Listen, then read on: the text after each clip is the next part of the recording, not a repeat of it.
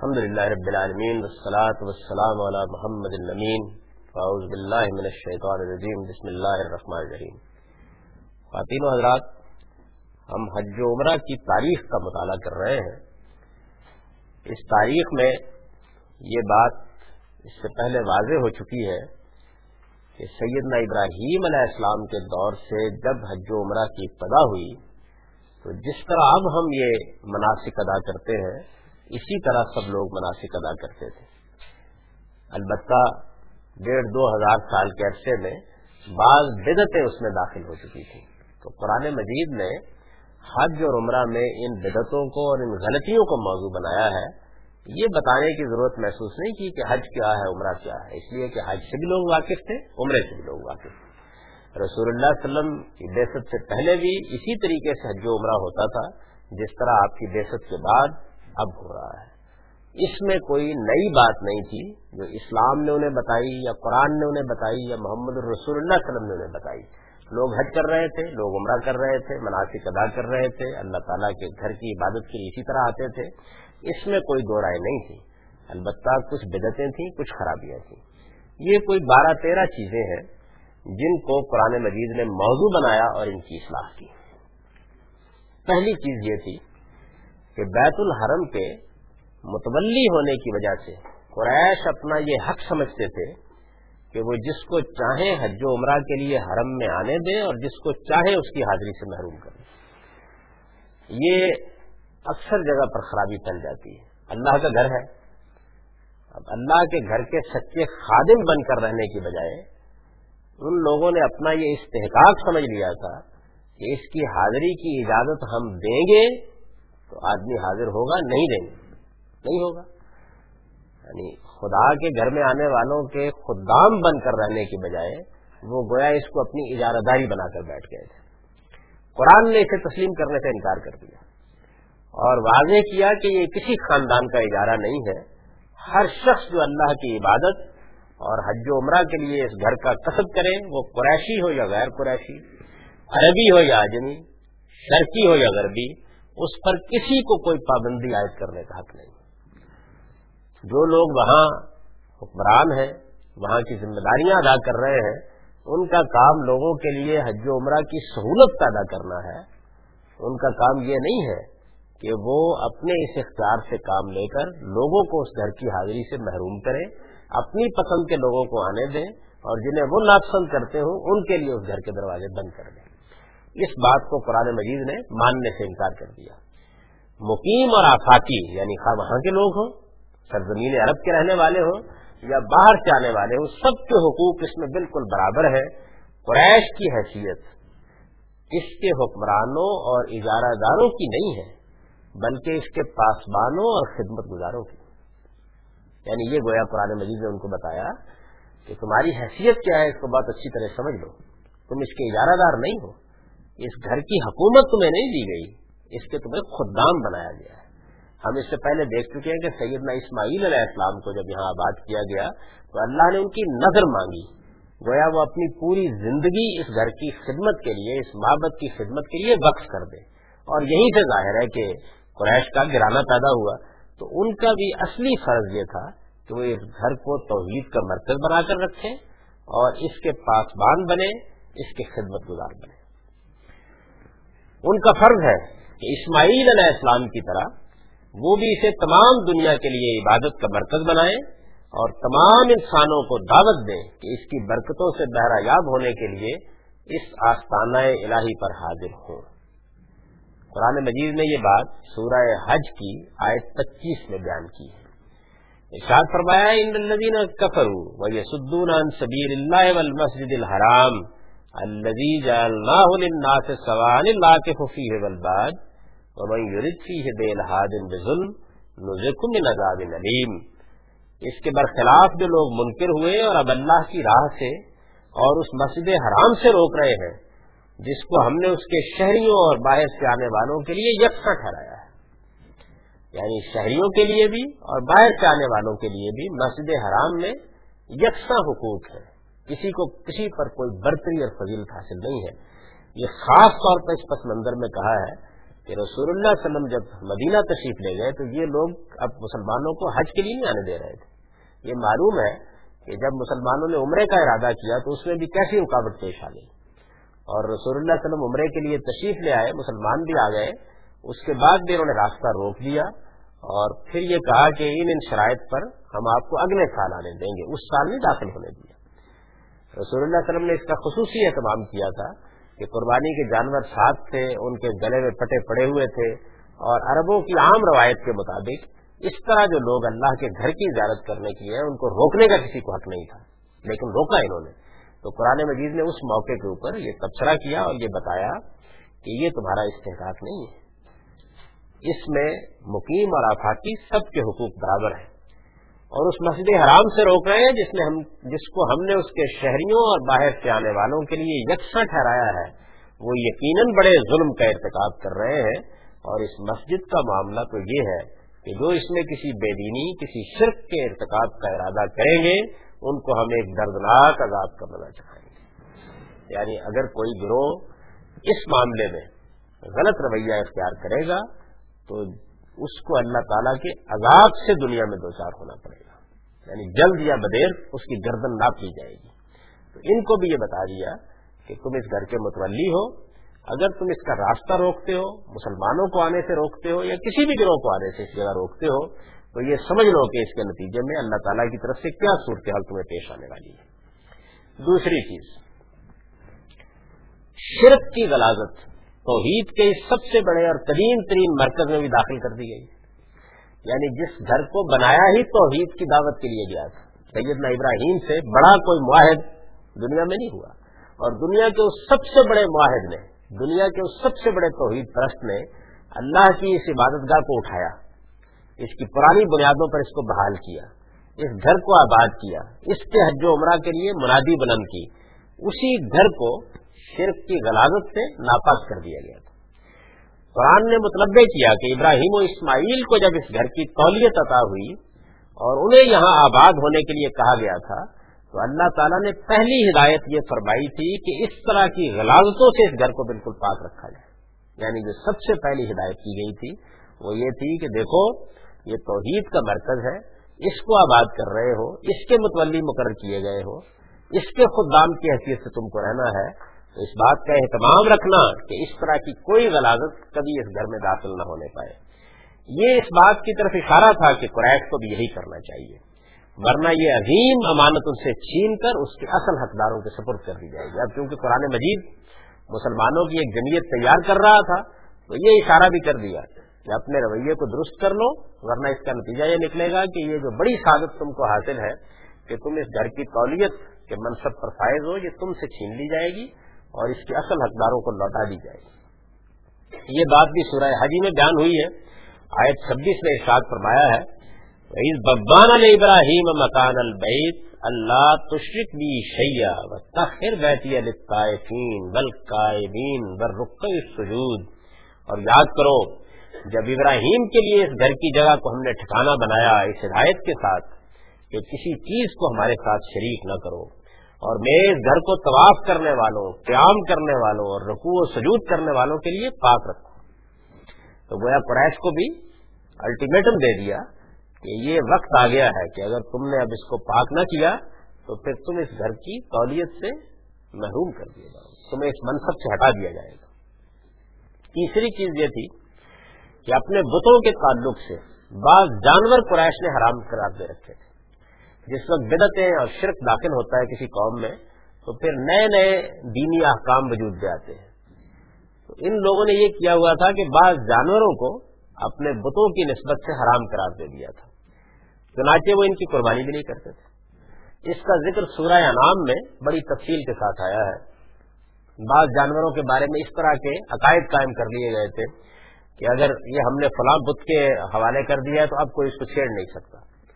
جیسے ہندوؤں کے ہاں گائے کے بارے میں بعض خصوصی نوعیت کی ہدایات ہوتی ہیں۔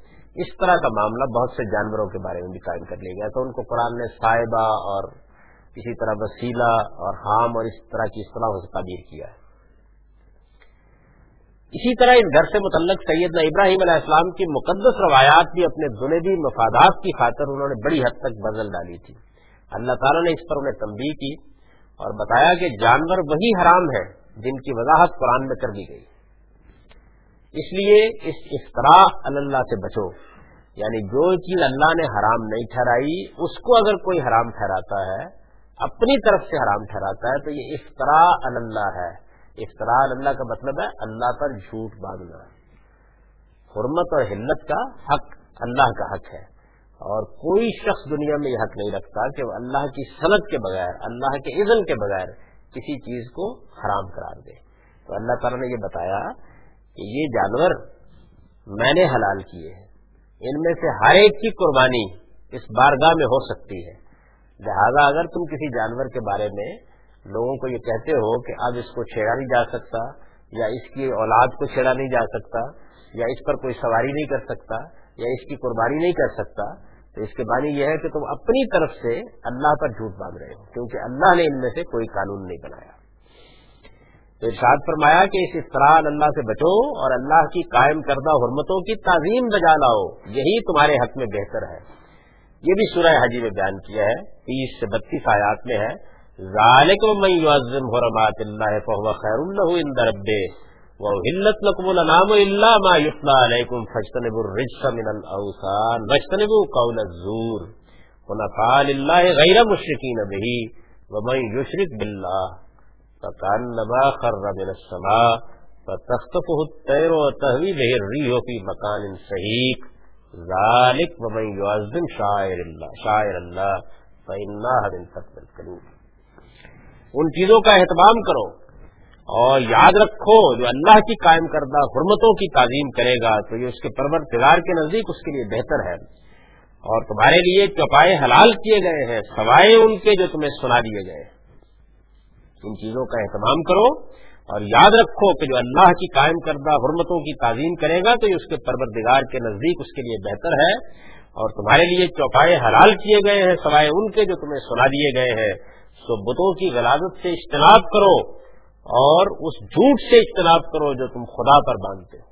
یہ شرک یا اپنی طرف سے حلال اور حرام کا فیصلہ کرنا، یہ خدا پر جھوٹ باندھنا ہے۔ تو ارشاد فرمایا کہ اس جھوٹ سے اجتناب کرو جو تم خدا پر باندھتے ہو۔ ایک اللہ کی طرف یکسو ہو کر، اس کے شریک بنا کر نہیں۔ اور یاد رکھو کہ جو اللہ کے ساتھ کسی کو شریک ٹھہرائے گا، تو گویا وہ آسمان سے گر گیا، پھر پرندے اس کو اچک لے جائیں گے۔ یا ہوا اس کو کسی دور دراز جگہ میں لے جا کر پھینک دے گی؟ ان چیزوں کا اہتمام کرو اور یاد رکھو کہ جو اللہ کے مقرر کردہ شاعر کی تعظیم کرے گا، تو اسے معلوم ہونا چاہیے کہ یہ دلوں کے تقوا سے ہے۔ وہ شرک ایک ایسی چیز ہے جس کے بعد آدمی بے بنیاد ہو جاتا ہے۔ یہ اس کی بڑی خوبصورت مجازی تعبیر ہے کہ پھر اس کے بعد اس کی بنیاد اکڑ جاتی ہے۔ ہوا اس کو لے جا کر کہیں ڈال دے پھر اس کو جو ہام جو جنون جو شکوک جدھر چاہے لے جائے، کوئی اس کو روکنے والا نہیں ہے۔ اور جس طریقے سے کسی پرندے کے ہاتھ میں کوئی چیز آ جائے تو معلوم نہیں کہاں لے کر اٹھتا پھرے گا اور کہاں جا کے ڈال دے گا۔ ایسا انسان بھی بالکل ایسے ہی ہو جاتا ہے۔ گویا وہ کسی محکم جگہ پر کھڑا ہو کر دین کے اور دنیا کے فیصلے کرنے کی پوزیشن میں نہیں رہتا۔ مشرق کا حال یہی ہوتا ہے۔ ارشاد فرمایا کہ اس سے بچو۔ چوتھی چیز یہ تھی کہ قربانی کے جانوروں سے کوئی فائدہ اٹھانا بالعموم ممنوع سمجھا جاتا تھا جیسے کہ عام طور پر مذہبی گروہوں میں اس طرح کے خیالات پیدا ہو جاتے ہیں، تو قریش میں بھی یہ خیال پیدا ہو گیا تھا۔ بعض لوگوں میں کہ قربانی کے لیے اگر کوئی جانور خاص کر دیا گیا ہے، تو اب کوئی اس پر سواری نہیں کرے گا، کوئی اس کا دودھ نہیں دھوئے گا، کوئی فائدہ نہیں اس سے اٹھایا جا سکتا۔ چنانچہ اس مقصد کے لیے خاص کر دینے کے بعد لوگ نہ ان کا دودھ استعمال کرتے تھے اور نہ ان سے بار برداری کا کوئی کام لیتے تھے۔ قرآن نے وضاحت فرمائی کہ ان شاعر کی تعظیم کے لیے یہ چیز ضروری نہیں ہے۔ یعنی شاعر کی تعظیم اور چیز ہے اور ان سے جب تک وہ قربانی کی جگہ نہیں پہنچتے، کوئی کام لے لینا بالکل الگ چیز ہے۔ تو قرآن مجید کا چونکہ سارا مزاج بالکل عقلی ہے، اس وجہ سے اس کو اس نے قبول نہیں کیا۔ عزت اپنی جگہ عظمت اپنی جگہ یہ قربانی کے جانور ہیں، اللہ کے گھر کے لیے خاص ہو گئے ہیں ہدی کے جانور ہیں، ان کے گلے میں پٹے ڈال دیے گئے ہیں، آپ انہیں لے کر جا رہے ہیں، یہ سب چیزیں اپنی جگہ ٹھیک ہے لیکن اس کا یہ مطلب نہیں کہ اب ان کا دودھ نہیں دھوا جائے گا، یا کوئی پیے گا نہیں، یا اگر کسی کو کسی سواری پر سوار ہونے کی ضرورت پڑ گئی ہے تو سوار نہیں ہوں گے۔ قربانی کا وقت آ جانے تک ان جانوروں سے ہر طرح کا فائدہ اٹھانا بالکل جائز ہے۔ چنانچہ فرمایا کہ نقم فی ہے منافع اجل مسمہ سما بیت الطیق قربانی کے ان جانوروں سے تم ایک وقت مقرر تک فائدے اٹھا سکتے ہو ٹرین کو کسی کریم گھر تک پہنچنا ہے۔ یعنی قربانی کے جانور پہنچیں گے یہیں یہیں ان کی قربانی ہوگی اور یہ ساری عظمت ان کو حاصل ہوگی، اس لیے کہ وہ اللہ کے لیے خاص کیے گئے ہیں۔ لیکن جب تک قربانی کا وقت نہیں آ جاتا، سواری کرنے والا سواری کرے، دودھ پینے والا دودھ پیے۔ اس سے کوئی فرق نہیں واقع ہوتا۔ پانچویں چیز یہ تھی کہ عرب میں یہود بھی تھے اور ایک کمزور روایت کی بنیاد پر انہوں نے اونٹ کو حرام قرار دے رکھا تھا۔ یعنی ان کے تورات میں بھی یہ روایت داخل ہو گئی ہے وہ یہ خیال کرتے تھے کہ جس طریقے سے ہمارے یہاں فقہ بن جاتی ہے، تو پاؤں کی صورتحال کی بنیاد کے اوپر بعض فقہ نے اونٹ کی حرمت کے بارے میں بات کی اور پھر اس کے بعد آہستہ آہستہ یہی چیز ان کے ہاں ہو گئی۔ بلکہ بیان یہ کیا جاتا ہے کہ سیدنا یعقوب شاید اونٹ کا گوشت کھانا پسند نہیں کرتے تھے اور انہوں نے اپنے ذوق کی وجہ سے اس کو اپنے لیے ایسا ہوتا، ممنوع قرار دیا ہوا تھا۔ اس سے ان کے ہاں یہ چیز آ گئی۔ تو اس طرح کی کمزور سی روایتیں ہیں جن کی وجہ سے یہود یہ خیال کرتے تھے کہ اونٹ کوئی ذبح کرنے کی یا کھانے کی یا قربان کرنے کی چیز نہیں ہے۔ اللہ تعالیٰ نے بتایا کہ یہ محض واہمہ ہے۔ لہذا اونٹ کی قربانی بھی بغیر کسی تردد کے کی جائے گی، بلکہ عربوں کو یہ جانور کیونکہ نہایت عزیز ہے، لہذا وہ اگر اپنے پروردگار کی خوشنودی کے لیے اس کی قربانی کریں گے، تو ان کے لیے یقیناً یہ اللہ کے تقرب کا بہت بڑا ذریعہ ہوگا۔ تو یہ بھی ایک بدت تھی جس کی اصلاح فرمائی۔ ارشاد فرمایا بل بدھ نہ جالنا لکم من شاعر اللہ، لکم فی خیر فلسرسم اللہ علیہ ثواف فیضا بجبت جنوبها فکلوا منها واتم القان اول موتر لکم لعلکم تشکرون.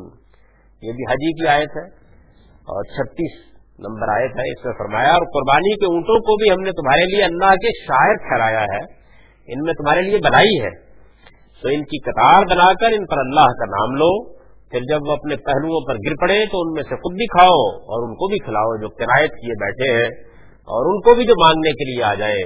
اسی طرح ہم نے ان جانوروں کو تمہاری خدمت میں لگا دیا ہے، تاکہ تم شکر گزار بنو۔ تو اس میں بتایا گیا کہ قربانی نہ صرف یہ کہ اونٹ کی کی جا سکتی ہے، بلکہ قربانی کی جائے تو اس کا گوشت بھی نہایت اہتمام سے کھایا جا سکتا ہے، غریبوں کو بھی دیا جا سکتا ہے، آپ خود بھی استعمال کر سکتے ہیں۔ چھٹی بات یہ تھی کہ قربانی کے بارے میں خیال کیا جاتا تھا کہ اللہ تعالیٰ اس کے گوشت اور خون سے محظوظ ہوتا ہے۔ جب مشرقانہ عقائد قوموں کے اندر رواج پا جاتے ہیں تو اس طرح کے بعد واہ میں بھی رواج پا جاتے ہیں کہ یہ جو ہم قربانی کرتے ہیں اونٹ قربان کرتے ہیں میڈا قربان کرتے ہیں، بکرا قربان کرتے ہیں، تو اللہ تعالیٰ کو گویا اس کا خون اچھا لگتا ہے۔ یا اس کا گوشت اچھا لگتا ہے۔ اور چونکہ قدیم زمانے میں تو عام طور پر قربانی کو جلایا جاتا تھا تو یہ کہتے تھے کہ اس کی خوشبو اللہ کو اچھی لگتی ہے، پہنچتی ہے۔ قربانی کے بارے میں خیال کیا جاتا تھا کہ اللہ تعالیٰ اس کے گوشت اور خون سے محظوظ ہوتا ہے۔ قرآن نے مطلب کیا کہ یہ محض حماقت ہے۔ اللہ تعالیٰ اس سے نہیں، بلکہ اس تقوی سے محظوظ ہوتا ہے جو ان قربانیوں سے ان کے پیش کرنے والوں کے دلوں میں ہوتا ہے۔ اس کا جواب اللہ تعالیٰ نے یہ دیا لئی جنال اللہ ولا دماؤ ولا کی جنال تقوی بن کم کزانے کا سخر حلقم نے تو قبر اللہ علامہ ہداکم بشر محسرین یہ بھی اسی سورہ حج میں سینتیسویں آیت ہے. اللہ کو نہ تمہاری ان قربانیوں کا گوشت پہنچتا ہے نہ خون، بلکہ صرف تمہارا تقوی پہنچتا ہے. یعنی دل کی وہ کیفیت پہنچتی ہے. اللہ تعالیٰ کو پہنچنے والی چیز یہ ہے. اسی سے یہ بات بھی سمجھ میں آ جاتی ہے کہ جب ہم کوئی اللہ تعالیٰ کی عبادت کا کام کرتے ہیں، نماز پڑھتے ہیں، روزہ رکھتے ہیں، تو اس میں اصل چیز ہماری نیت ہے. ہمارا ارادہ ہے، ہمارے دل کی کیفیت ہے، اس کا ظاہری ڈھانچے سے کوئی تعلق نہیں ہوتا۔ اسی سے ان بہت سے سوالات کا جواب بھی مل جاتا ہے کہ کسی کی طرف سے کوئی عمل کرنے کے نتیجے میں جو چیز نہیں پہنچائی جا سکتی اور منتقل نہیں کی جا سکتی، وہ دل کا تقوی ہے اور پہنچتا وہی یعنی ہمارے دل کے اندر جو چیز ہے، یہ ہم کسی دوسرے کو کیسے دے سکتے کسی کے لیے نماز پڑھیں گے، کسی کے لیے روزہ رکھیں گے، تو یہ تو کہہ دیں گے کہ یہ روزہ اور نماز اللہ تعالیٰ کے یہاں پہنچ جائے، لیکن پہنچنے والی چیز کیا ہے؟ وہ دل کا تقوی ہے۔ تو دل کا تقوی تو کرنے والے کے یہاں پایا جا سکتا ہے، کسی دوسرے کو منتقل نہیں کیا جا سکتا۔ ناقابل انتقال چیز ہے۔ اور اسی سے یہ بات بھی معلوم ہوتی ہے کہ یہ جو نیت اور ارادہ ہے، یہ اگر محکم طریقے سے موجود ہے، تو آپ کے آگے کون کھڑا ہے اور پیچھے کون کھڑا ہے، اور دائیں کون کھڑا ہے، اور بائیں کون کھڑا ہے، اور پڑھا کون رہا ہے، اور عبادت کرا کون رہا ہے، یہ بےمانی بات ہے۔ آپ کی اپنی نماز، آپ کا اپنا روزہ، آپ کا اپنا حج یہ ہے جس میں مقبول ہونا ہے۔ اس لیے کہ یہ بات اللہ تعالیٰ نے واضح کر دی کہ اگر یہ سارے جو ڈھانچے بنائے گئے ہیں، یہ جو کالت تیار کیے گئے ہیں شریعت کے، یہ بڑے اہم ہیں، لیکن یہ نہیں پہنچتے اللہ کو۔ جو چیز پہنچتی ہے، وہ دل کا تقوی ہے۔ نہیں جنال اللہ ولا دماغ اللہ کرو تمہاری ان قربانیوں کا گوشت پہنچتا ہے نا خون، بلکہ صرف تمہارا تقوی پہنچتا ہے۔ اس نے اسی طرح ان کو تمہاری خدمت میں لگا دیا ہے تاکہ اللہ نے جو ہدایت تمہیں بخشی ہے، اس پر تم اس کی تقبیر کرو۔ یہی طریقہ ہے ان کا جو خوبی کا رویہ اختیار کریں اور اے پیغمبر، ان خوب کاروں کو بشارت دو۔ یہ کیا۔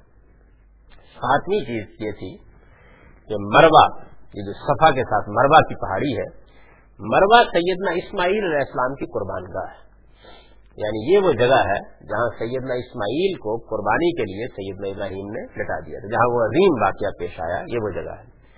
یہود چونکہ اس بات کو ماننے کے لیے تیار نہیں تھے یعنی انہوں نے سب سے زیادہ زور اس پر لگایا ہے بائبل میں کہ کسی طریقے سے اس پہاڑی کا ذکر وہاں سے ختم ہو جائے جس کا نام بگاڑا ہے، کہیں مروا ہے، کہیں موریا ہے، کہیں کچھ ہے۔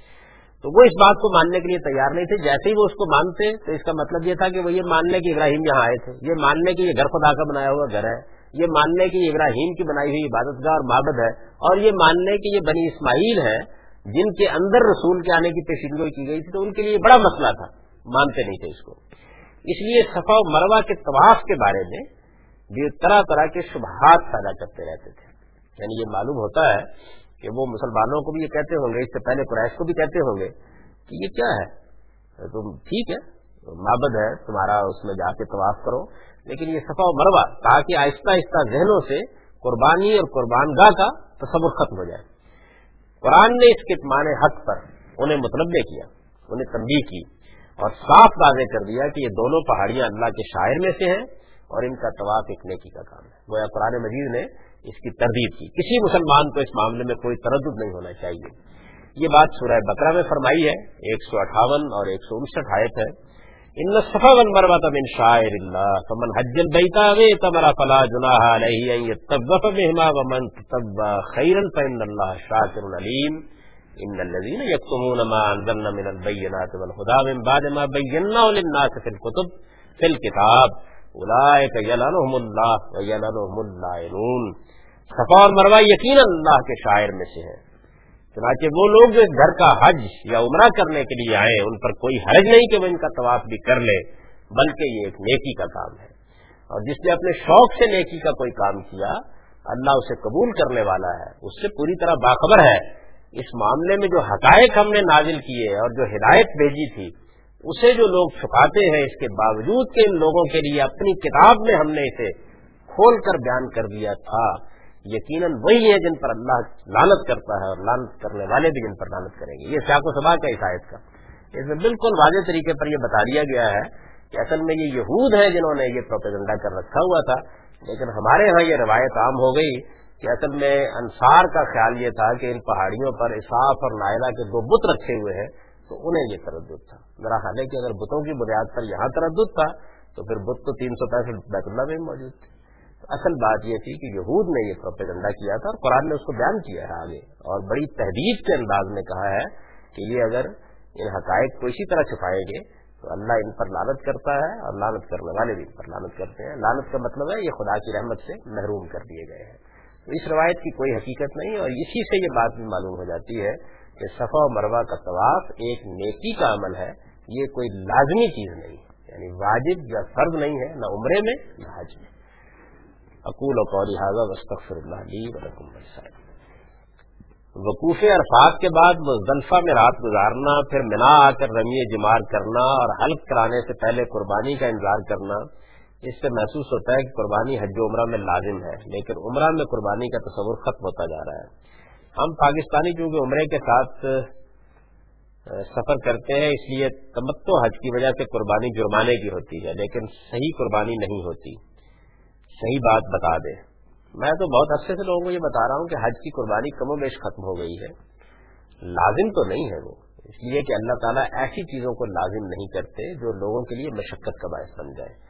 لیکن ظاہر ہے کہ وہ بڑی قیمتی چیز ہے۔ حج کرنے کے لیے آپ گئے ہیں، وہاں کی عبادات میں اہم ترین عبادت قربانی ہے۔ بلکہ قربانی ہی پر اور رمی جماری پر اصل میں حج اپنے کلمنیشن پر پہنچتا ہے۔ تو اس وجہ سے وہ قربانی کرنی چاہیے۔ یہاں قربانی کا بکرا تلاش کر رہے ہیں اور رشتے داروں کو دکھانے کے لیے لوگ اپنا گھر لٹا دیتے ہیں۔ اور وہاں حج کرنے کے لیے جاتے ہیں قربانی نہیں کرتے۔ کوئی بھی نہیں کرتا۔ یعنی اس وقت تو کم بھائی صورتحال یہ ہو گئی ہے کہ لوگوں کو اس کا بالکل علم ہی نہیں ہے کہ حج کی قربانی بھی انہیں کرنی چاہیے۔ کوئی نہیں کرتا۔ البتہ کیونکہ لوگ تمتوں کا حج کرتے ہیں یعنی عمرہ ساتھ میں لاتے ہیں، تو وہ جرمانے کی جو قربانی ہے وہ سب کر دیتے ہیں۔ وہی ہوتی ہے۔ عمرے میں قربانی کا تو میں آپ کو بتا چکا ہوں کہ ایک صاحب نے مجھے کہا کہ یہ آپ سے بڑی غلطی ہو گئی ہے۔ قانون عبادات جو میری کتاب ہے، اس میں آپ نے لکھا ہے کہ عمرے میں قربانی ہوتی ہے۔ اتنے ناواقف ہو گئے لوگ۔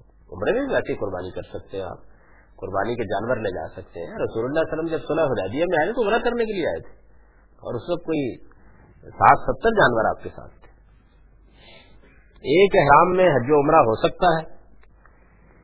دو صورتیں ہیں جی اس کی۔ ایک صورت تو یہ ہے کہ آپ نے احرام باندھا، عمرے کی نیت کی، وہاں پہنچے، عمرہ کر لیا، احرام کھول دیے۔ اس کے بعد آٹھ تاریخ کو دوبارہ حج کا احرام باندھیے یہی سہولت کا طریقہ ہے۔